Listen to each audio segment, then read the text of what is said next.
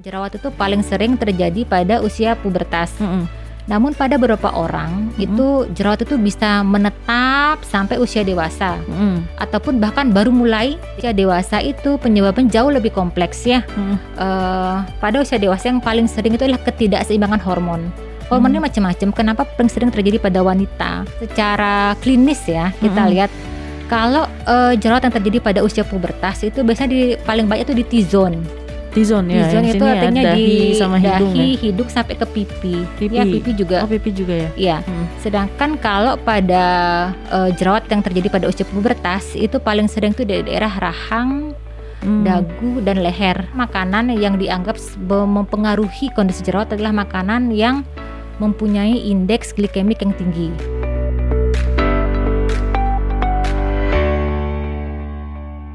Halo sahabat SMC semua, selamat datang di acara Ngobrol Sehat Klinik SMC. Ketemu lagi dengan saya Ardan. Kali ini saya ditemani oleh Dokter Ayu Apsari ya dok ya, Iya. dokter spesialis kulit dan kelamin di Klinik SMC. Iya. Dan Dokter Ayu ini adalah owner dari Klinik SMC loh teman-teman. Ya nggak sih dok, benar kan? ya? Iya. Saya nggak salah info kan ya? Astungkara bener. Apa kabar dok? baik, baik sekali Ardan. Terima kasih. Ya gimana sih dok cerita awalnya membangun Klinik SMC ini? Eh, Oke, Eh, klinik SMC ini mulai berdiri di bulan Februari tahun 2018. Hmm, oke. Ya, jadi awal mulanya kita ingin mem- membuat sebu- eh, sebuah fasilitas kesehatan yang one stop gitu ya. Jadi Mm-mm. kita kalau mau perlu dokter apa, itu dokternya beragam. Mm-mm. Ada labnya, Mm-mm. lalu ada terapi fisik misalnya kayak akupuntur, fisioterapi maupun obat-obatan kalau kita perlu kita ada. Saya ingin mewujudkan eh, suatu fasilitas kesehatan yang bisa eh, membuat eh, para pasien itu nyaman. Mm-mm. Jadi datang ke satu tempat, dia mau perlu apa, itu ada semua di situ. Mm-mm. Karena itu di klinik SMC itu kita mempunyai cukup banyak dokter spesialis Oh, oke. dan ada laboratorium Mm-mm. dan eh, akupuntur, fisioterapi dan instalasi farmasi dengan obat-obatan yang saya rasa eh, cukup lengkap. cukup lengkap ya. Iya. Jadi kayak one stop medical treatment gitu ya dok ya. Iya, oke. Kayak kalau orang bilang one stop shopping ini Ah, kalau iya. misalnya kita mau berobat udah cukup di satu tempat ayo Iya. kita dapat semua gitu. iya, iya, iya, iya. Iya benar ya. Eh, terus spesialisasinya apa aja dok biasanya yang eh, ada Oke. praktek setiap Saat hari? ini kita sudah punya 12 dokter yang Hmm, 12. ikut eh, bergabung Hmm. eh, di klinik SMC. Jadi kita ada tiga dokter gigi Mm-mm. eh, dan satu dokter umum Mm-mm. dan sebentar lagi akan menyusul satu dokter umum estetiknya. Oh, oke. Lalu ada dokter spesialis kulit dan kelamin, Mm-mm. itu ada dokter eh, psikiater kita ada dua, Mm-mm. lalu ada spesialis sarafnya ada dua, Mm-mm. lalu ada dokter spesialis anak, dokter Anak, spesialis mm. kandungan, eh, Jin ya. dokter spesialis kedokteran olahraga, Mm-mm. eh, penyakit dalam, dan dokter seksolog. So, iya. dokter gigi tadi juga ada kan ya? Ada dokter gigi umum, ada dokter gigi spesialisnya juga ada. Oh, spesialisnya spesialis apa dok? Dokter gigi Eh, spesialisnya? periodontis. Periodontis. iya. Oh, oke oke. Jadi bisa dibilang klinik Sudirman Medical Center ini adalah klinik kesehatan modern, lengkap, fleksibel dan komunikatif ya.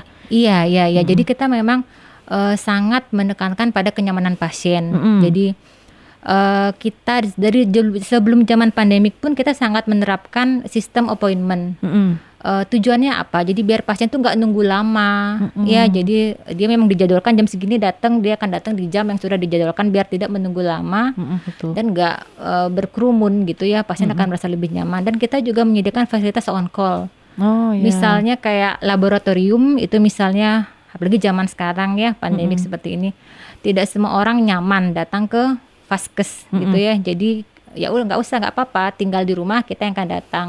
Mm-mm. Begitu juga dengan eh, fisioterapi juga kita bisa on call. Oh fisioterapi bisa Iya, on call ya? bisa. Oh gitu. Jadi saya Mbak-. Eh, eh, ya jadi pada beberapa pasien yang memang kesulitan untuk mobilisasi dapat kita bantu dengan on call. Oh gitu. Ya. Kalau misalnya lagi covid gini, berarti protokol kesehatannya gimana tuh? Iya, tetap protokol kesehatan tetap. Jadi kalau eh, siapa pun yang bertugas eh, mau labnya yang datang on call ataupun fisioterapinya kita akan dilengkapi dengan pakaian APD. Hmm. Namun memang sebelum kita menyetujui untuk layanan uh, on call maupun layanan yang in in klinik gitu ya. Mm-mm. Itu semua pasien akan kita filter dulu. Jadi Hmm. ditanyakan misalnya riwayat demam, riwayat infeksi saluran pernafasan Hmm. dan setiap baru datang pun pasien itu wajib eh, dicek suhunya, Mm-mm. wajib menggunakan masker itu itu udah standar ya. Itu tetap kita terapkan pada setiap pasien. Oh gitu. Nah kalau saya sendiri saya penasaran nih, Iya. Eh, dokter Ayu kan dokter spesialis kulit dan kelamin ya. Iya. Itu gimana sih awalnya sampai tertarik untuk eh, jadi dokter spesialis kulit dan kelamin? Eh, Oke. Cerita Eh, sedikit nih kita nostalgia sedikit Ah, iya, nih. nostalgia ya. Eh, jadi dulu zamannya saya dokter muda atau kita bilang koas, Mm-mm. kita kan eh, stase di hampir semua bagian ya. Ya. Nah, waktu saya stase di bagian kulit, saya merasa memang lebih tertarik dibandingkan dengan bagian lain. Mungkin karena kalau di bagian kulit itu, kalau misalnya seseorang nih sakit Mm-mm. kulit ya, Mm-mm. itu langsung terlihat jadi nggak bisa disembunyikan jadi Ya. misalnya dia jerawatan lah atau misalnya gatal-gatal atau eksima itu langsung terlihat dan nggak nggak bisa disembunyikan sedangkan ini kan sangat mempengaruhi eh, percaya diri orang ya Mm-mm. Eh, jadi menurut saya saya ingin tahu lebih banyak tentang kondisi ini dan memberikan kontribusi eh, ilmu saya untuk eh, mengatasi kondisi-kondisi permasalahan kulit Hmm, ya. banyak sekali kadang-kadang eh, penampakan kulitnya sama tuh pokoknya bercak merah pokoknya bintik merah sedangkan Mm-mm. eh, diagnosisnya tidak semudah itu Hmm. jadi tergantung dari lokasinya lah eh, kronis atau akut ya Hmm. apakah ada gejala penyerta jadi menurut saya itu sangat eh, menantang saya untuk ingin memperdalam lagi di bidang kulit dan kelamin ini Oh iya ya. Ya itu benar-benar bisa membantu rasa percaya diri orang banget ya dok ya. iya Apalagi iya iya sesuai dengan topik kita juga nih jerawat pada usia dewasa ya. iya eh, eh. Ini nanti kita akan bahas lebih banyak lagi nih soal Ah, jerawat yang mempengaruhi percaya diri banget pastinya. Soal Iya. saya mengalami juga dulu kan jerawatan. Kayaknya semua orang pasti pernah ya Iya, mengalami iya. jerawat. Masalah em, mungkin masalah keparahannya aja ada yang ringan, ada yang memang berat banget Berat jerawatnya. banget. Iya, Iya, benar. Nanti kita kupas tuntas ya dok Iya, ya. iya, iya. Iya. Nah, alamatnya sendiri kalau klinik SMC di mana dok? Eh, klinik SMC itu letaknya memang di tengah kota ya, Mm-mm, di Jalan PB Sudirman nomor 1A. Mm-mm. Jadi persis sekali di depan Fakultas Ekonomi dan Bisnisnya Universitas Udayana. Iya, Hmm. persis di depannya. Mm-mm. Dan kita juga mempunyai fasilitas parkir yang luas. Oh iya. Kita eh, bisa kalau eh, juga ada vali. Nah, tujuannya memang meskipun kita mempunyai fasilitas parkir yang cukup luas, namun tetap kita terapkan appointment. Jadi jarang sekali sebenarnya terjadi penumpukan. Iya. Karena sudah kita jadwal pasien A mesti datang jam segini, pasien B datang jam segini. Jadi Hmm. eh, by appointment. Bukan Hmm. tujuannya bukan apa biar lebih teratur. Apalagi zaman pandemi siapa sih yang ingin bergeromol di Iya. eh, ruang tunggu gitu kan? Mm-mm. Agak berisiko ya. Benar, benar, benar. Nah, kalau jadwal prakteknya dokter eh, kapan aja, Dok? Hari apa Eh, aja? saya prakteknya Senin sampai Jumat itu di jam 11 sampai jam 1 Mm-mm. lalu nyambung lagi sorenya Hmm. eh, jam 4 sampai jam 6 Mm-mm. kalau Sabtu saya prakteknya jam 10 sampai jam 2 Oh, gitu. Yang penting sih appointment dulu lah ya pokoknya. iya iya iya WhatsApp-nya. Eh, sebenarnya bukan berarti bahwa oh kalau saya walk in tiba-tiba nggak dilayani bukan Mm-mm. cuman jadi ada resiko menunggu Mm-mm. gitu ya jadi hanya itu sih sebenarnya bukan berarti bahwa ndak boleh datang ya boleh cuman ya ada resikonya seperti itu. Kita mungkin bisa sapa-sapa dulu dok yang udah eh, absen, C. Eh, dari Novi Opi ya, itu eh, emoticon eh, love love ya di matanya ya. Wah halo, selamat Halo. menyaksikan. Ini nanti seru banget topiknya jerawat pada usia dewasa nih. Nah kita masuk ke topik ya, Mm-mm. jerawat pada usia dewasa. Oh ada eh, ini dulu nih pengumuman giveaway. iya iya iya Jadi dari klinik SMC dari Dokter Ayu itu mau ngasih untuk tiga orang penanya uh, atau komen terbaik ya dok ya. iya Itu giveaway treatment Aqua Pure iya dari klinik SMC. Iya. Bisa kita kasih lihat videonya dulu kali ya dok ya. oke boleh boleh silahkan Dan versi podcastnya nanti kita sambil jelasin juga berarti ya Aqua Pure itu apa. Oke, Mm-mm. iya iya iya. Ya, jadi Aquapure itu merupakan suatu treatment 4 in 1 ya. Mm-mm. Jadi tujuannya adalah untuk eh, mengangkat sel-sel kulit mati dan mengangkat komedo tanpa rasa nyeri. Biasanya Hmm. kan kalau kita facial tuh uh nyeri banget ya Iya. kalau kita ekstraksi komedo tapi ini memang dibuat agar tidak pasien tidak terlalu merasa nyeri. Mm. Jadi ada empat tahapan. Yang pertama itu adalah aquapil. Aquapil itu artinya eh, gentle exfoliation. Mm-mm. Jadi dia mengangkat sel-sel kulit mati, mengangkat komedo, eh, dan ada beberapa cairan peeling yang akan dimasukkan pada saat treatment tahap ini. Mm. Tahap yang kedua itu namanya eh, microcurrent. Itu di sini tujuannya adalah untuk pengencangan kulit, ya. Jadi merangsang eh, kolagen kita, jadi kulit kita terlihat lebih kencang. Oh, oke. Lalu ada eh, elektroporasi. Eh, Mhm. Jadi di sini tujuannya agar apa pun serum yang kita masukkan itu dia akan lebih mudah eh, dipenetrasi secara transdermal. Hmm. Nah, langkah yang keempat itu ada langkah cooling atau Mm-mm. heating. Mhm. Itu tujuannya untuk mengatasi eh, wrinkle atau fine lines gitu. Oh, Jadi iya. sebenarnya ini bisa untuk semua jenis kulit. Nanti akan kita sesuaikan di tahap yang pertama. Di Mhm. tahap yang pertama tuh ada beberapa eh, cairan atau Mhm. serum yang kita pilih. Jadi tergantung dari jenis kulit dan goalnya treatment. Jadi pasien ini keluhannya apa nih? Apakah eh, jerawat Mm-mm. atau apa flek Mm-mm. ataukah misalnya memang hanya fine lines atau memang elastisitas kulitnya memang eh, kendor seperti Mm-mm. itu. Oh, untuk jerawat juga bisa ya, Dok ya? Bisa. Nggak nggak bermasalah eh, saat di apa? Di Iya, Untuk jerawat itu? dia memang kalau jerawat yang aktif banget sebaiknya bukan ini pilihannya, tapi saat jerawat yang sudah tinggal bekas-bekas Oh, atau jerawat yang sudah ya. memasuki masa melewati masa aktifnya itu bisa. bisa ya. Ya. Wah, menarik banget nih. Ayo, jadi kita harus bertanya sebanyak-banyaknya dan komentar sebaik-baiknya. Lumayan banget soalnya Aquapure ini ya. Iya, iya, iya. Aquapure kan namanya bener ya. Mm-mm. Itu. Wah, saya juga tertarik nih jadinya. Oke, wah ini udah ada lagi nih dari Agus Sudarmaja, Diasmita, Urifa, oh uh, Urifa Ulfiana ya. Oke, halo. Ayo kita simak ya bersama-sama topiknya. Jadi kita mulai dari eh, hal yang basic dulu nih dok. Mm. Jerawat itu apa sih dok? Ya, jerawat itu merupakan suatu kondisi medis di mana terjadi eh, penyumbatan pada folikel rambut. Hmm. Folikel rambut ini artinya eh, tempat tumbuhnya rambut ya. Oh gitu. Ya, jadi tersumbat oleh sel-sel kulit mati maupun sebum yang diproduksi oleh kelenjar minyak. Mm-mm. Nah, sebum ini merupakan eh, lingkungan yang sangat eh, cocok untuk bakteri Mm-mm. eh, penyebab jerawat untuk berkembang biak. Jadi sebum ini menumpuk, Mm-mm. bakterinya berkembang biak di sana dan memicu peradangan, maka jadi merah, Mm-mm. bengkak. Nah, itu dia jerawat. Oh gitu. Kalau yang jerawat yang sampai warnanya putih itu itu beda lagi ya dok ya? Kalau jerawat putih itu mungkin kita bilang pus ya istilahnya, pustul gitu ya kalau istilah medisnya. Di situ ada nanahnya. Mm-mm. Jadi karena eh, bakteri penyebab jerawat itu bisa menimbulkan Mm-mm. eh, salah satu lesi kulit itu nanah itu, pus Hmm. itu. Kalau misalnya jerawat yang isinya kayak kapsul itu dok, itu apa lagi Oh, dok? Itu komedo. Oh, itu komedo justru iya, ya? iya, komedo Oh. itu ada dua jenis, ada komedo terbuka, ada komedo tertutup. Oh, Kalau komedo terbuka itu yang warnanya hitam. oh Kenapa? hat itu ya? Iya, Mm. kenapa warnanya hitam? Karena sudah terpapar matahari, terpapar oksigen luar gitu ya. Nah, yang tertutup itu namanya komedo eh warnanya putih. White hat. Iya, white head itu Oh, komedo iya. tertutup. Oh gitu. Iya. Nah itu saya baru tahu tuh. Kita eh, juga penasaran nih mungkin ya bisa muncul di bagian tubuh mana aja sih sebenarnya jerawat tuh?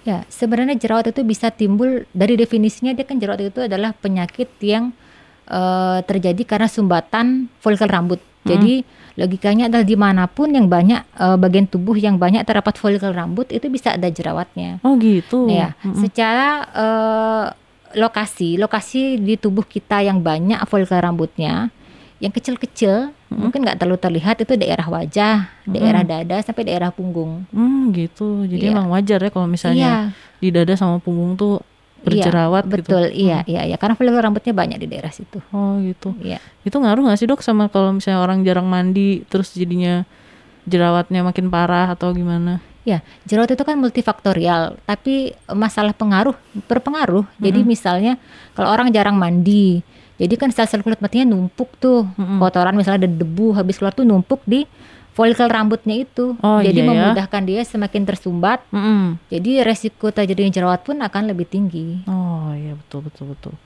Biasanya jerawat tuh muncul di usia berapa dok? Sebenarnya kalau jerawat itu memang paling sering menyerang usia pubertas ya. Mm-mm. Jadi orang mulai pubertas itu rata-rata di atas umur 10 tahun lah gitu ya. Mm-mm. Nah, kenapa eh, paling sering atau puncaknya terjadi jerawat itu di umur-umur segitu? Karena saat umur segitu terjadi peningkatan hormon-hormon seksual. Oh, ya, di mana hormon-hormon ini eh, efeknya adalah terjadi menyebabkan peningkatan produksi sebum kelenjar Hmm. minyak tadi Mm-mm. sehingga terjadi overproduksi yang menyebabkan sumbat ke- kemungkinan terjadi sumbatannya semakin besar Hmm. di folikel rambut sehingga otomatis risiko terjadi jerawat pun akan lebih tinggi. Itu hormon seksualnya baik eh, laki-laki maupun perempuan sama Iya, aja. sama-sama hormon androgen. Androgen. Iya. Oh oke oke. Mungkin nggak sih dok pada bayi itu ada jerawatnya juga? Oh mungkin. Jadi pada bayi itu pada beberapa bayi itu bisa terjadi peningkatan eh produksi kelenjar minyak pada bayi itu bisa. Disebabkan Bisa ya? karena akibat baru lahir terutama itu masih pengaruh hormon ibunya. Hmm. Itu bisa. Jadi kadang-kadang beberapa bila bek- terjadi keringat itu sangat bisa. Hmm. Iya. Soalnya saya kayak pernah lihat ada bayi, eh, kayaknya anaknya teman saya itu ada kayak titik-titik putih Iya, gitu iya, di iya, iya. mukanya. Itu Heeh, kayak gitu bisa ya? Bisa, bisa. Oh gitu. Nah kalau kita masuk nih ke topik utama nih, bisa dijelaskan ya dok ya, kayak apakah jerawat yang terjadi pada usia dewasa itu tuh wajar atau tidak, batasnya tuh di mana gitu? Iya, eh, seperti kita bahas tadi, Mm-mm. memang jerawat itu paling sering terjadi pada usia pubertas. Mm-mm.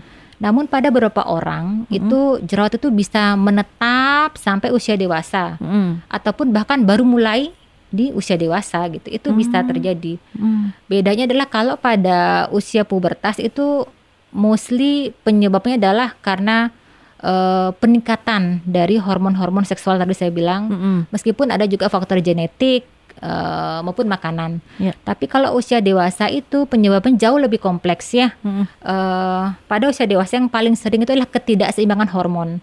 Hormonnya macam-macam. Kenapa paling sering terjadi pada wanita? Mm-mm. Karena pada wanita tuh terjadi banyak perubahan hormon di usia dewasanya. Misalnya nih, waktu dia menstruasi, sesaat sebelum menstruasi, Mm-mm. itu terjadi peningkatan hormon progesteron. Itu Mm-mm. bisa memicu jerawat. Oh, oke. Misalnya pada saat hamil penurunan kadar es eh, eh, terjadi juga kemungkinan jerawat. Mm-mm. Misalnya pada saat ovulasi Mm-mm. ataupun misalnya pada saat penggunaan eh, kontrasepsi ya. kontrasepsi itu bisa jadi.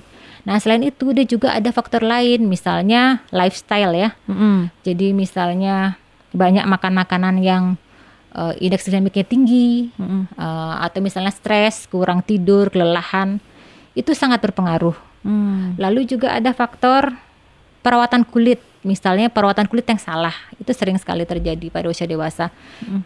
Pada saat kita usia dewasa, permasalahan kulit tidak hanya sebatas jerawat saja, akan muncul masalah-masalah kulit lain. Misalnya, aduh kulitnya udah mulai kendor nih, Mm. eh ada keriput nih. Mm-mm. Nah, beberapa orang eh, akan mencoba menggunakan produk-produk skincare yang untuk mengatasi masalah-masalah baru ini. Mm.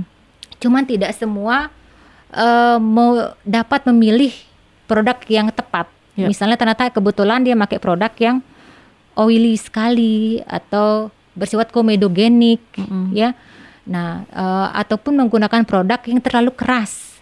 Iya. Misalnya menggunakan kombinasi bahan aktif A dan bahan aktif B secara bersamaan Mm. yang malah akan membuat kulit itu meradang. Nah, kulit yang meradang atau iritasi itu memudahkan timbulnya jerawat. Mm-mm. Lalu memang pada usia dewasa ada beberapa beberapa penyakit yang eh, masalah medis yang bisa menimbulkan gejala seperti jerawat. Oh gitu. Misalnya PCOS ya, Oh iya eh, ya. Yes. ataupun misalnya penggunaan obat-obatan tertentu, misalnya kortikosteroid, misalnya litium, ada beberapa hal seperti itu. Ya, gen- genetik juga sangat berpengaruh. multifaktorial berarti ya benar-benar. ya? multifaktorial jadi eh, lebih kompleks lagi eh, pada usia dewasa ini Oh iya ya. Mm-mm. Beda berarti beda jerawat di usia pubertas dan dewasa itu eh, ya kayak gitu ya dok ya yang kayak tadi Iya, dijelasin penyebabnya ya. itu sangat banyak dan kalau secara klinis ya kita Mm-mm. lihat kalau eh, jerawat yang terjadi pada usia pubertas itu biasanya di paling banyak itu di T-zone T-zone ya. T-zone itu ya, artinya dahi di sama hidung dahi, ya. hidung sampai ke pipi. Pipi. Ya, pipi juga. Oh, pipi juga ya. Iya. Hmm. Sedangkan kalau pada eh, jerawat yang terjadi pada usia pubertas itu paling sering tuh dari daerah rahang, Hmm. dagu dan leher. Iya, iya. Ya, itu yang paling sering dan biasanya juga jerawat pada usia dewasa itu cenderung lebih meradang Mm-mm. dibandingkan usia pubertas. Oh, gitu. Dan lebih sulit, lebih sulit untuk mengatasi dibandingkan eh, jerawat pada usia pubertas. Kenapa?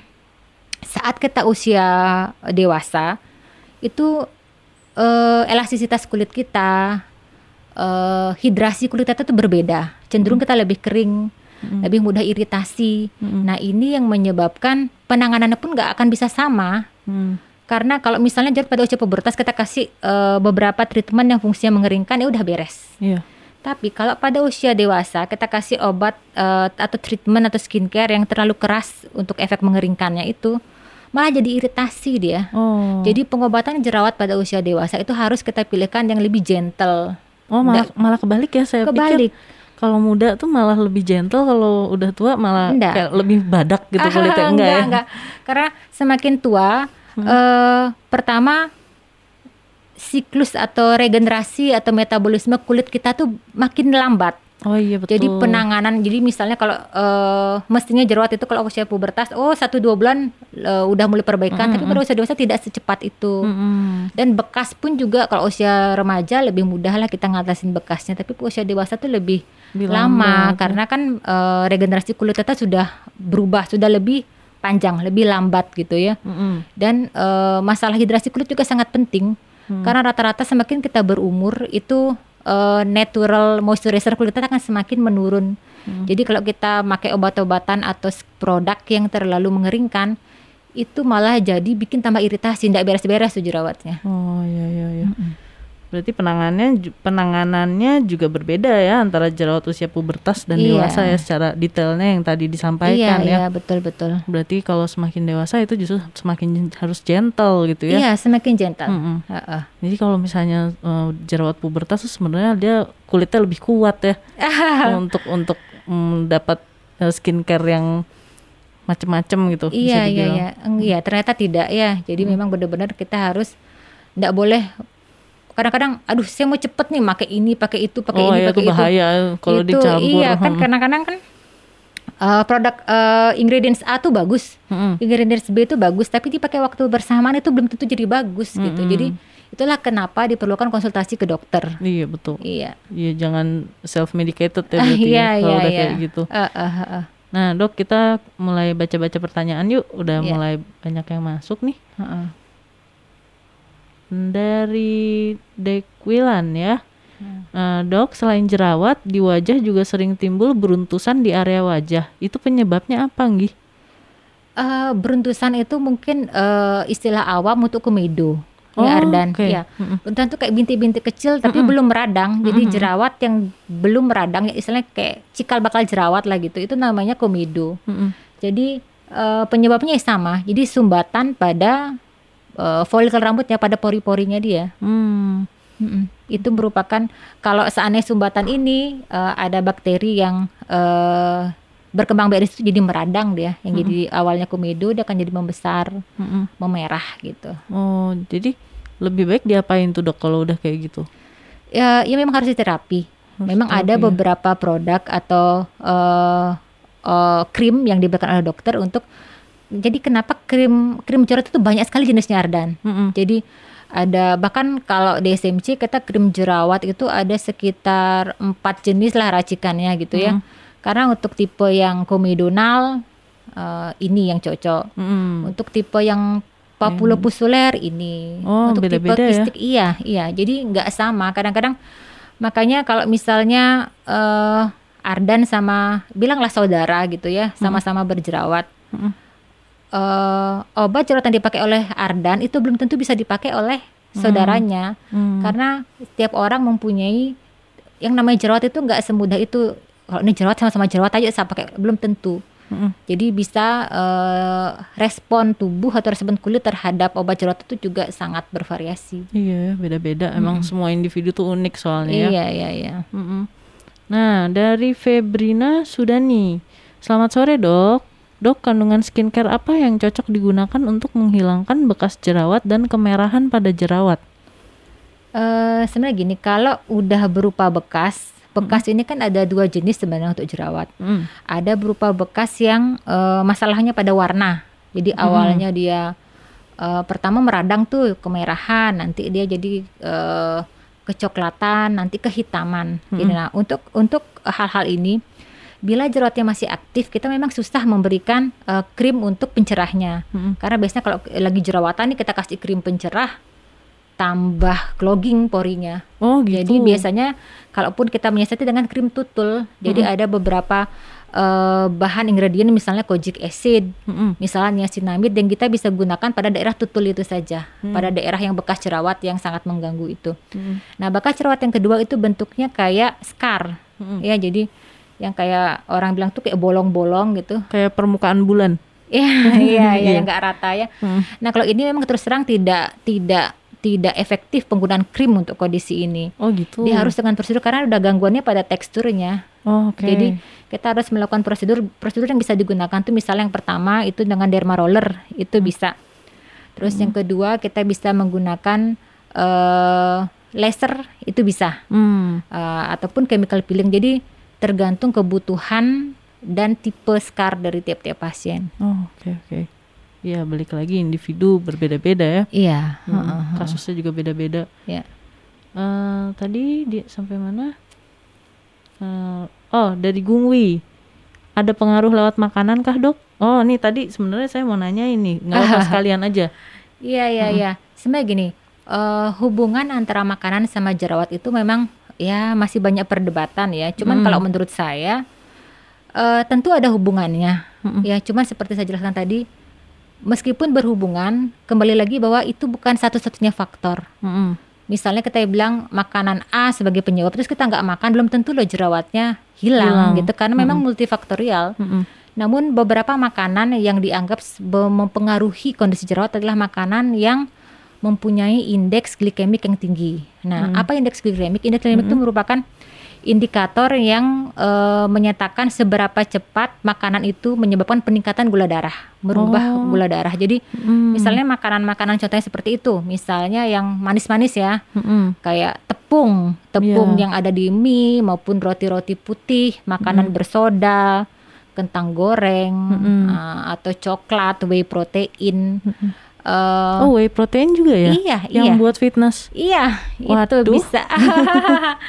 itu bisa. Jadi uh, terus makanan jenis susu maupun produk-produknya ya, itu juga dikatakan bisa meningkatkan uh, indeks glikemik. Jadi Hmm.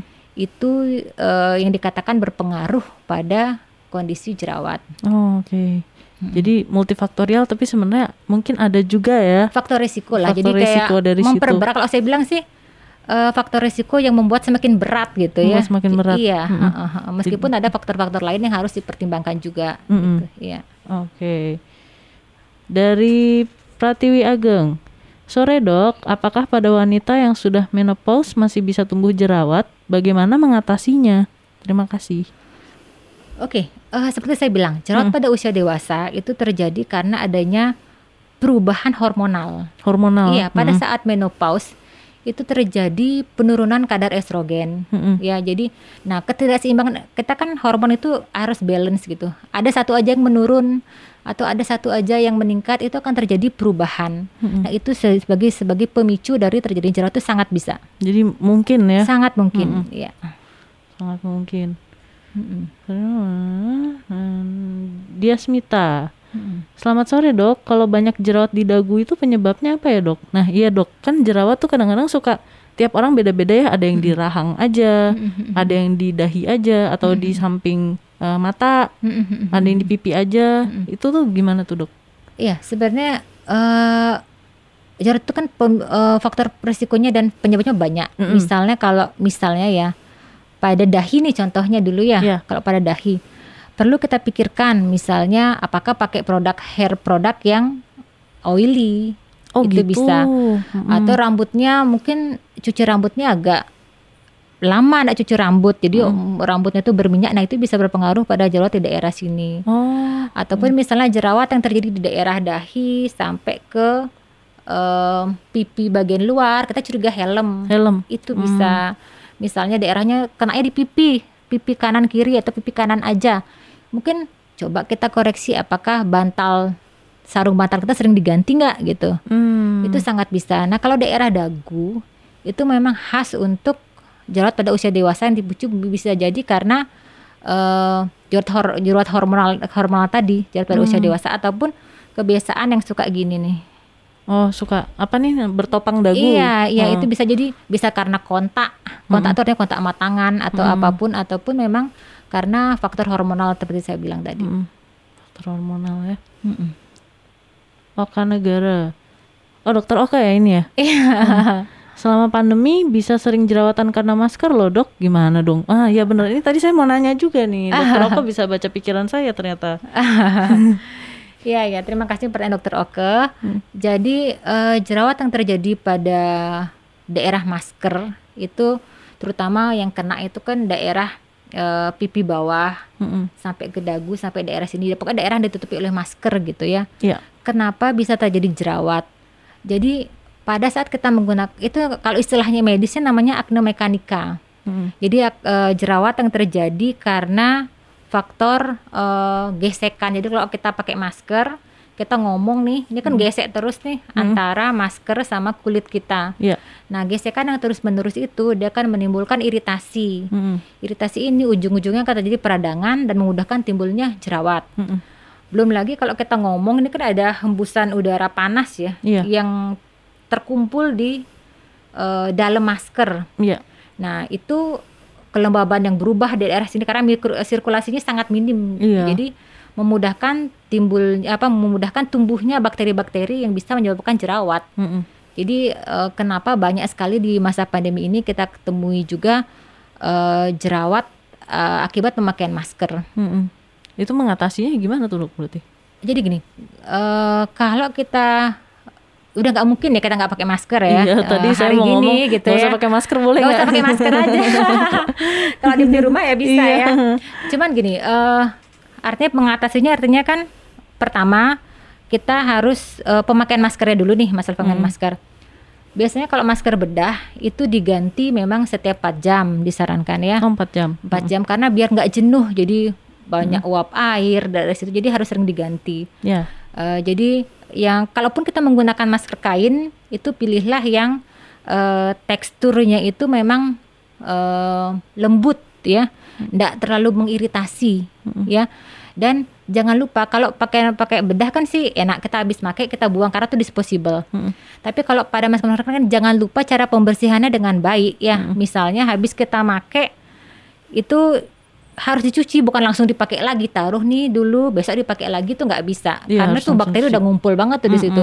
Eh, pertama ya cuci dengan air yang hangat jadi bakteri-bakteri juga hilang Mm-mm. dan pilih deterjen yang non perfume karena parfum itu biasanya bersifatnya iritasi ya Mm-mm. dan pastikan bahwa kita membilasnya dengan baik karena kalau misalnya kita bilasnya salah-salahan kan masih deterjennya masih ada tuh di masker terus kita pakai lagi wah itu iritasi banget itu Iya, iya. Nah, terus yang kedua eh, jangan karena jerawat karena masker ini kan tadi prinsipnya adalah karena gesekan atau iritasi Iya. ya jangan lupa pakai pelembab Mm. jadi eh, kita harus membersihkan wajah baik sebelum maupun sesudah pakai masker.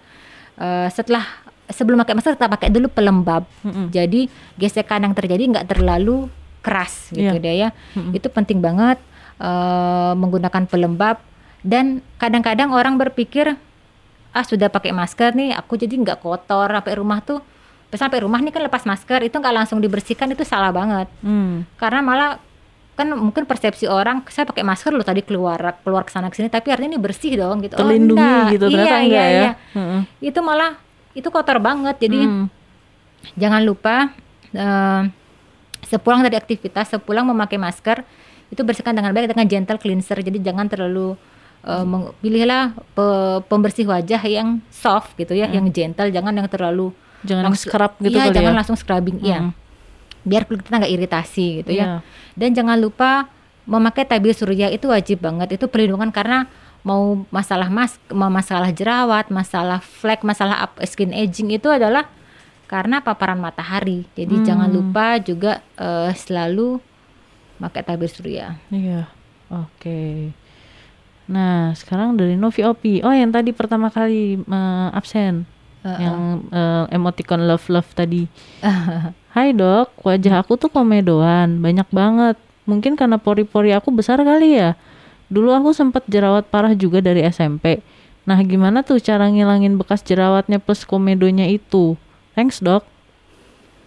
Eh, Oke, jadi seperti saya jelaskan tadi, Mm-mm, bekas jerawat itu sekarang jenisnya jenis jerawat yang eh, bekasnya yang seperti apa? mm-mm, Apakah maksudnya noda eh, ataukah scar? mm-mm. Nah, kalau penyebabnya adalah noda, itu pasti kita bisa bantu dengan beberapa krim yang fungsinya untuk brightening. Mm-mm, Misalnya kandungannya kojic acid, misalnya kandungannya licorice, misalnya mm-mm. eh, niacinamide atau zeolic acid itu bisa. Cuman kalau seandainya eh, bekas jerawat yang karena scar, eh, yang jadi scar atau yang nggak rata itu memang mau nggak mau harus melakukan eh, beberapa prosedur tidak tidak bisa dengan krim. Iya, yang kayak laser tadi ya. Iya, laser Hmm, atau derma- iya derma roller. Oh, iya. derma roller Mm-mm, namanya. mm-mm, Oh iya. Ya, ya, ya, ya.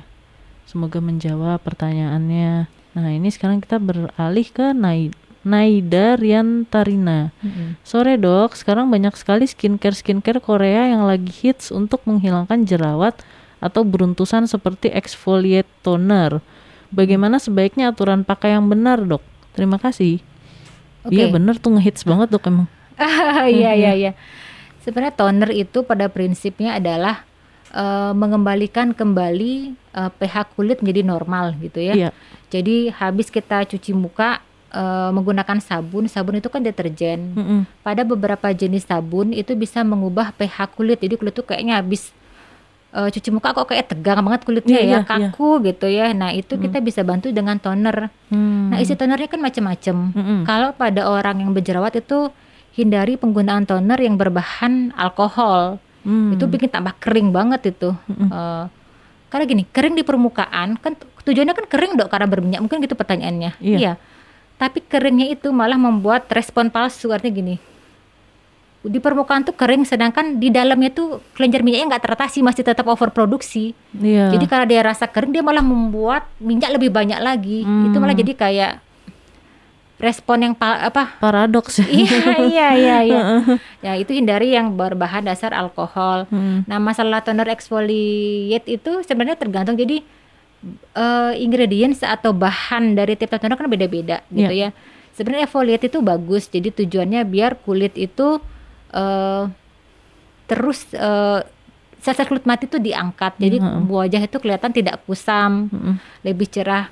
Cuman ya kembali lagi cocok nggak dengan bahan aktifnya itu gitu. Yang penting jangan makanya terlalu eh over over skincare lah gitu. Jadi Iya. udah pakai toner fungsinya exfoliate nih. Mm-mm. Nanti eh, sabunnya fungsi exfoliate juga. Mm-mm. Ternyata krimnya ada kandungan AHA-nya yang fungsi exfoliate. Nah, kan over exfoliate itu Iya. malah bikin iritasi. iritasi. Jadi memang kita harus tahu banget eh, bahan aktif dari tiap-tiap jenis skincare yang kita gunakan. Jangan menggunakan bahan aktif yang sama. Jadi kan jadi over deh. Jadi maksimal pakai berapa produk aja dok untuk yang exfoliate misalnya? Satu aja. Satu aja Pilih cukup mau ya? pakai iya. Hmm. ha, ha, ha. Jadi jangan dua pun itu udah kebanyakan ya? Iya iya iya. Karena kan nanti over exfoliate ya jadi. Iya, malah jadi iritasi. Mm-mm. Dari sekarang banyak sekali tuh skincare Korea udah. Friska Sriwadari. Halo dokter Ayu, kalau jerawat batu itu penyebabnya apa ya? Ngaruh nggak karena banyaknya komedo? Daerah T saya komedo tergolong banyak. Terima kasih. Iya, eh, jerawat batu itu kalau kita di medis namanya kis akne, jadi kista. Kista ya? Iya, jadi kista. Oh. Eh, ini sebenarnya kalau masalah penyebab, iya sebenarnya sama aja. Cuman dia terjadinya lebih dalam. Mm-mm. Jadi penanganannya kadang-kadang tidak. Kadang-kadang kalau kita menggunakan krim saja, karena ada lokasinya agak dalam, Mm-mm. krimnya nggak mampu penetrasi sampai dalam. Oh, iya. Pada beberapa kasus memang kita harus bantu dengan injeksi. Oh. Iya, nggak mampu dia eh, krim itu penetrasi untuk mengatasi peradangan di daerah situ. Eh, penyebabnya sebenarnya sama aja, cuman masalah lokasi sama terjadinya peradangan aja. Oh gitu. Kalau ada yang waktu itu saya sempat lihat sampai di bedah itu, itu gimana dok? Itu tuh apa tuh dok? Ya sebenarnya eh, bukan di bedah ya, dikeluarkan eh, sebum yang eh, tertumpuk di situ. Iya. Jadi di kayak dibuka Iya, betul. itu bisa. Jadi eh, itu itu ada beberapa prosedur. Misalnya kalau krim kita rasa nggak membantu, kita akan coba dulu akan injeksi. Mm-mm. Kalau ternyata injeksi pun nggak membantu, ya mau nggak mau kita memang eh, dengan melakukan eh, insisi di daerah situ untuk Insisi. mengeluarkan isinya. Oh, oke. Ya, ya, ya. Semoga jawabannya em, memuaskan. Oh, dari GST Rai Wiguna, Dokter Rai. Kalau lagi jerawatan idealnya tiap berapa hari sih facial, Dok? Oke. Wah, facial ya. Iya, facial itu maksudnya mungkin eh, membersihkan wajah, deep cleansing mungkin ya. Jadi Hmm. pembersihan wajah yang lebih ekstra dibandingkan eh, udah pembersihan wajah kita sehari-hari gitu ya. Mm-mm. Sebenarnya sih rata-rata kita melakukan facial itu dua minggu sampai satu bulan sekali itu Oh, sudah cukup. Nggak boleh sering-sering iya, ya. nggak boleh sering-sering. Dua minggu sampai satu bulan sekali. Iya. Oke. Dari Rena Kurnia Apsari. Apakah ada hubungan antara oh udah udah Sudah, ya. dijawab tadi antara makanan dan jerawat ya? Mm-mm. Mm-mm. Dari Tein. Dok, gimana cara menekan produksi komedo? Nah, Iya, eh, kembali lagi komedo itu penyebabnya apa kan gitu. Jadi terjadi karena sumbatan mm-mm, eh, pada folikel rambut. mm-mm, Jadi kalau menurut saya untuk eh, hal-hal yang bisa dilakukan di rumah itu ya, sebelum misalnya saya nggak mau nih praktek krim dokter atau saya coba dulu, mm-mm, ya pastikan dulu kita melakukan pembersihan dengan benar, mm-mm, tapi tidak berlebihan. mm-mm, Eh, cukup melakukan pembersihan dua kali sehari dengan sabun-sabun yang gentle, mm-mm, lalu eh, lakukan eksfoliasi. Eksfoliasi ini ada dua jenis ya, mm-mm, ada eksfoliasi fisik, ada eksfoliasi kimia. mm-mm. Kalau eksfoliasi fisik itu misalnya kayak kita pakai scrub, Oh iya iya. Iya, iya. Mm. Eh, kalau yang eksfoliasi kimia itu bisa menggunakan bahan-bahan atau ingredients yang bahan dasarnya AHA atau alpha hidroksi acid, Mm-mm, beta hidroksi acid. Jadi secara kimia dia membantu untuk eksfoliasi. mm-mm. Itu eh, cukup membantu untuk biar eh, folikel rambutnya nggak tersumbat. Itu karena itu merupakan cikal bakal terjadinya komedo. Oh, oke oke. Iya. Kalau secara teknis dok, Mm-mm. cara pakai krim itu gimana sih dok? Eh, apakah tipis-tipis aja tuh udah cukup atau Mm. memang harus agak sedikit tebal? Maksudnya eh, kadang-kadang kan orang kalau pakai krim kan suka bingung. Heeh. Ini pakainya ku- ku- kurang tebal kali ya, mungkin efeknya jadi kurang kurang cepet. Udah tebelin lagi deh gitu. Iya. Sebenarnya gini, eh, masalah jumlah eh, krim yang digunakan itu yang penting adalah pada saat kita eh, ngoleskan di dahi. Jadi kan empat komponen utama kita kan satu, dua, tiga, empat gitu Mm-mm. ya. Ya. Empat itu tergantung masuk hidung sama dagu ya. Ya. Nah, yang penting pada saat kita ratakan itu nggak masih misalnya warna krim yang diberikan oleh dokter itu putih nih, nggak putihnya nggak sampai kelihatan masih putih gitu. Jadi kita lebih mudah meratakannya. Mm-mm. Jadi itu udah udah cukup menurut saya. Mm-mm. Dan jangan lupa pengolesan krim itu sebaiknya segera setelah mandi. Oh. Jangan ditunggu misalnya sekarang mandi, antar lagi aku makan dulu nih, nanti baru pakai krim itu jangan. Mm-mm. Karena saat kita habis selesai mandi itu hidrasi kulit lagi bagus-bagusnya. Mm. Jadi bahan apa pun yang kita oleskan eh, nggak perlu banyak dia kan mudah terserap. Tapi kalau kita sempat eh, sempat aktivitas dulu nih sebelum pakai krim kan udah kering lagi tuh kulit. Iya, udah jadi nggak enak rasanya sih. iya krim yang kita butuhkan dan jadi akan lebih banyak. Jadi Iya. memudahkan terjadi iritasi lagi. Oh iya, sama emang rasanya pernah sih waktu itu soalnya habis mandi ditinggal dulu baru pakai krim itu rasanya nggak enak banget maksudnya Iya. ngolesinnya kayak nggak nyerep gitu. Em, dari Enik, dok sebenarnya boleh tidak kita memencet jerawat sembarangan? Iya, sebenarnya eh bukan masalah boleh tidak sebenarnya ya. Eh, kadang-kadang orang juga gatel ya pengen mencet-mencet jerawat di rumah. Iya betul.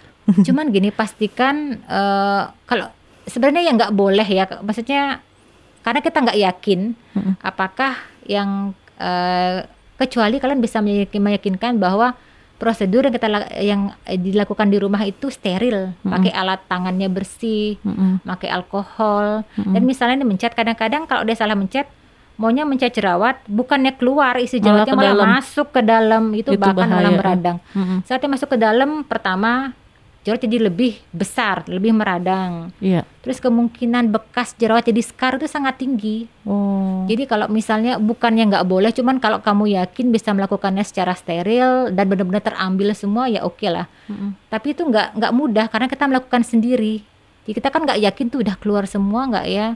Tangan kita udah bersih nggak ya? Itu yang memang eh, menyulitkan untuk eh, pemecatan jerawat dan lakukan sendiri. Mm-mm. tapi kalau misalnya kita lakukan di suatu eh, pelayanan kesehatan gitu misalnya ke klinik gitu kan eh, petugasnya sudah tahu nih kalau cara nyemprot jerawat itu yang eh, menyiapkan alat-alat yang steril jadi dia bisa melihat dengan kaca kita kan kalau mau ekstraksi itu ada kayak kaca pembesarnya jadi ngelihat dengan oh ini sudah bersih belum sih pemencetannya itu bisa Oh, iya. dilakukan Nah, ini pertanyaan dari saya dulu ya sebelum eh, dari teman-teman ya. Hehe.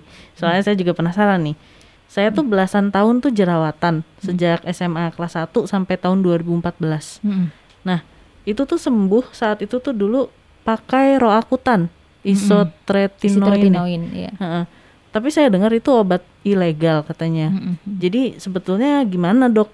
Soalnya kan saya pengen rekomendasiin ke teman-teman yang juga bermasalah yang sama. Cuma saya juga bingung karena katanya ilegal. Iya. Itu menurut dokter gimana? Iya, eh, isotretinoin itu merupakan eh, obat jerawat minum ya oral Mm-mm. yang biasanya digunakan pada kasus-kasus jerawat yang tingkat keparahannya berat Mm-mm. ataupun jerawat yang tidak berespon dengan pengobatan konvensional. Mm-mm. Konvensional ini artinya penggunaan krim lah ataupun prosedur-prosedur seperti chemical peeling, Mm-mm. eh, dermarol dia nggak berefek. Jadi kita eh, bisa menggunakan isotretinoin. Hmm. Tapi seperti yang Ardan bilang itu memang tidak tidak legal di Indonesia ya. Mm. Eh, karena bukannya karena apa? Yang pertama dia memang eh, efek sampingnya banyak Ardan Oh, oke. ya. Jadi yang paling ditakutkan adalah efek samping teratogenik. Apa itu? Teratogenik itu artinya menyebabkan kecacatan pada bayi. Oh, kalau lagi hamil ya. bahkan kalau orang yang dengan sedang mengikuti eh, treatment dengan isotretinoin ini dia harus menggunakan kontrasepsi dia nggak boleh hamil Oh, oke. karena setelah meskipun sekarang misalnya Ardan sudah berhenti minum kontra eh, minum isotretinoin itu efeknya nggak langsung hilang Mm-mm. orang itu nggak bisa langsung hamil Mm. dia harus menunggu sekitar 3 sampai enam bulan baru boleh hamil kembali baru boleh merencanakan kehamilan Hmm. Eh, itu efek samping yang paling ditakutkan. Efek samping yang lain itu dia bisa eh, menyebabkan kekeringan, ya. Iya, Jadi eh, sudut bibirnya jadi pecah-pecah lah, kulit jadi lebih kering dari seluruh kulit kita, bukan hanya daerah wajah aja. Mm-mm. Lalu eh, efek samping yang ketiga itu kadang-kadang pada beberapa orang itu bikin mood swing gitu ya. Mood Jadi swing, iya itu bisa terjadi pada eh, penggunaan isotretinoin. Dan yang sering terjadi adalah peningkatan kolesterol. Oh iya. Jadinya pada eh, biasanya kalau saya se, eh, se- penggunaan isotretinoin itu Mm-mm. sebelum orang eh, atau pasien itu menjalani pengobatan ini dia harus dilakukan pemeriksaan lab Oh gitu. untuk memastikan kolesterolnya ada dalam batas normal. Kalau dia eh, sebelum terapi sudah abnormal, apalagi setelah terapi. Oh, oke. Iya, dan isotretinoin ini juga eh, nggak bisa makainya satu dua bulan, dia cukup lama pemakaiannya. 8 bulan 9 bulanan ya Iya, jadi memang ya. harus ada monitor. Mm-mm. Nah, itulah kenapa karena efek sampingnya dan memang kalau sampai itu diperjualbelikan secara bebas itu akan sangat berbahaya. Mm-mm. Kalau apalagi kalau misalnya masyarakat tidak disiplin, tidak tahu dengan pasti bahwa ini ada efek samping loh. Memang dia sangat efektif, Mm-mm. tapi ada efek samping di belakangnya. Jadi ken- karena itulah mungkin belum eh, diizinkan di Indonesia. Oh gitu. Jadi kalau misalnya kayak kasus saya gitu, jerawat Mm. yang parah berbelas tahun, Mm-mm. itu kalau misalnya cara konvensionalnya itu gimana? Eh, sebenarnya gini, kalau konvensional itu kan pengertian konvensional lah terapi standar gitu Terapi ya, standarnya, Ardan ya. Jadi eh, pertama kita pasti mulai dengan krim dulu. Oh iya. Eh, krim dulu. Eh, setelah krim kita akan ada beberapa treatment yang harus dibarengi. Eh, eh, nah krim ini pun juga kadang-kadang kita bisa kombinasi sama obat oral Oh yang iya. bukan isotretinoin misalnya golongan antibiotik Antibiotik ya. eh, maupun anti peradangan, anti inflamasi. Lalu setelah itu kita bisa kombinasi lagi dengan eh, prosedur-prosedur lain, Hmm. misalnya chemical peeling atau derma roller itu bisa kita kombinasi kembali ataupun dengan laser juga bisa. Oh, Jadi itu saya rasa memang pilihan yang lebih aman. iya lebih aman ya. Ya. Nah itu eh, kalau misalnya kayak gitu harus seumur hidup dok pakai krim itu atau bisa setelah misalnya ber- beberapa bulan pakai krim, lalu setelah itu dia beli dari kayak mm, minimarket gitu, supermarket beli yang merek-merek biasa itu itu bisa nggak? Eh, sebenarnya gini, eh seperti saya bilang, krim untuk jerawat tuh jenisnya banyak ya, kombinasi yang dokter resepkan itu sangat banyak. Kadang-kadang memang tiap satu orang sama pasien lain kan berbeda tuh. Kalau misalnya kayak kalau saya bisa sama pasien misalnya nih bulan pertama nih, Ardan saya kasih krim A nih, isinya ABCD gitu. Mm-mm. Nanti setelah jerawatnya Ardan membaik, saya akan dosisnya saya turunkan, berubah lagi tuh kombinasinya itu, pakai yang eh, DEF gitu Hmm. kombinasinya. Sampai suatu saat itu memang tinggal maintenance. Oh, maintenance iya, saja saat ya. maintenance itu mungkin kalau seandainya kayak Ardan mau sih mau pakai yang komersil gitu, yang saya bisa beli di mana aja bisa, asalkan memang T- tapi kan kadang-kadang dokter nggak bisa menjamin cocok nggak setelah pakai yang komersil itu tapi yang penting adalah eh, kalau sudah maintenance benar-benar pilih produk yang non komedogenik Hmm. yang water base Iya. yang yang non oily jadi itu eh, lebih meningkatkan kemungkinan cocoknya dibandingkan kalau kita asal milih ya udah saya pakai produk A nih produk B Hmm. itu pilih yang seperti itu Oh, berarti kita juga harus lebih diedukasi juga ya untuk Iya. eh, ingredientsnya ya sebelum Eh, eh, memilih. eh, eh. Oke, kita balik lagi dari pertanyaan teman-teman dari Sukartana Gusti. Di muka saya ada hitam di dahi, kadang-kadang gatal. Apa ya penyebabnya? Apa karena sering pakai helm ya? Suksma, Eh, iya kalau eh bukan jerawat berarti. ya?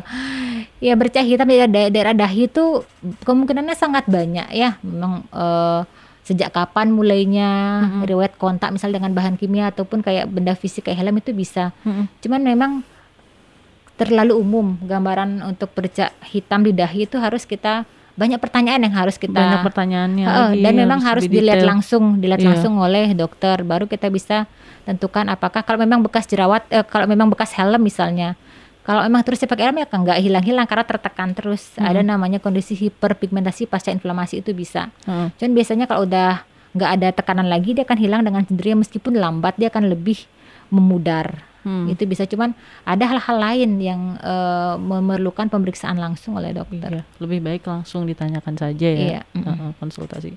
Oke dok, sekarang kita eh, pilih tiga orang ya dok ya Eh, eh, untuk yang giveaway tadi. Kalau dokter sendiri mau milih yang mana nih? Soalnya kalau ditanya ke saya, saya bingung. Bagi yang semua. mana ya? Dari atas mungkin ya bapak operator. Ya boleh. Eh, Mungkin eh Hmm. Novi, boleh, boleh. Novi Opi itu. Oh iya boleh ya. Heeh. Novi Opi, Ya, bapak operator tolong di itu ya save ya. Heeh, Lalu eh, terus Gungwi, Gungwi boleh. Oh dokter Gungwi. ya, Terus sama eh Friska Friska, Friska di bawahnya. Di bawahnya. Ya, Oh itu tuh tuh dia tuh tadi. Ya Friska Sriwudari. ya. Oke, kalau gitu selamat untuk eh, bertiga itu ya, Novi Opi, Dokter Gungwi sama Friska. ya. Oke. Sekarang karena waktunya sudah tinggal 6 menit lagi, kita harus berpisah ini sebentar lagi. Eh, tentunya terima kasih Dokter Ayu sudah berkenan hadir hari ini di acara Ngobrol Sehat Klinik SMC. Ya, sama-sama Ardan. Tentunya sahabat SMC mendapatkan banyak pengetahuan ya dan banyak informasi-informasi menarik lainnya tentang jerawat dan seputar kesehatan kulit.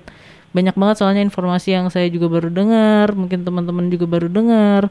Dan eh, nantinya kalau misalnya ada eh, permasalahan seputar kulit mungkin bisa langsung bikin appointment ya ke Iya. dokter Ayu ya. Ya, dan sekarang juga eh, di di SMC itu appointment tuh Mm-mm. eh, konsultasi dokter tidak hanya melalui konsultasi langsung. Oh iya betul. Iya, ada Mm. beberapa eh, keluhan. Jadi tergantung keluhannya sih. Kalau Iya. memang masih memungkinkan untuk kita lakukan telekonsultasi, kita akan anjurkan telekonsultasi. Mm-mm. Eh, kalau memang ada beberapa keluhan yang saya rasa atau dokter rasa yang lain itu bisa harus eh, datang langsung, dilihat langsung ya. Itu memang Bisa baru juga ya. dijadwalkan.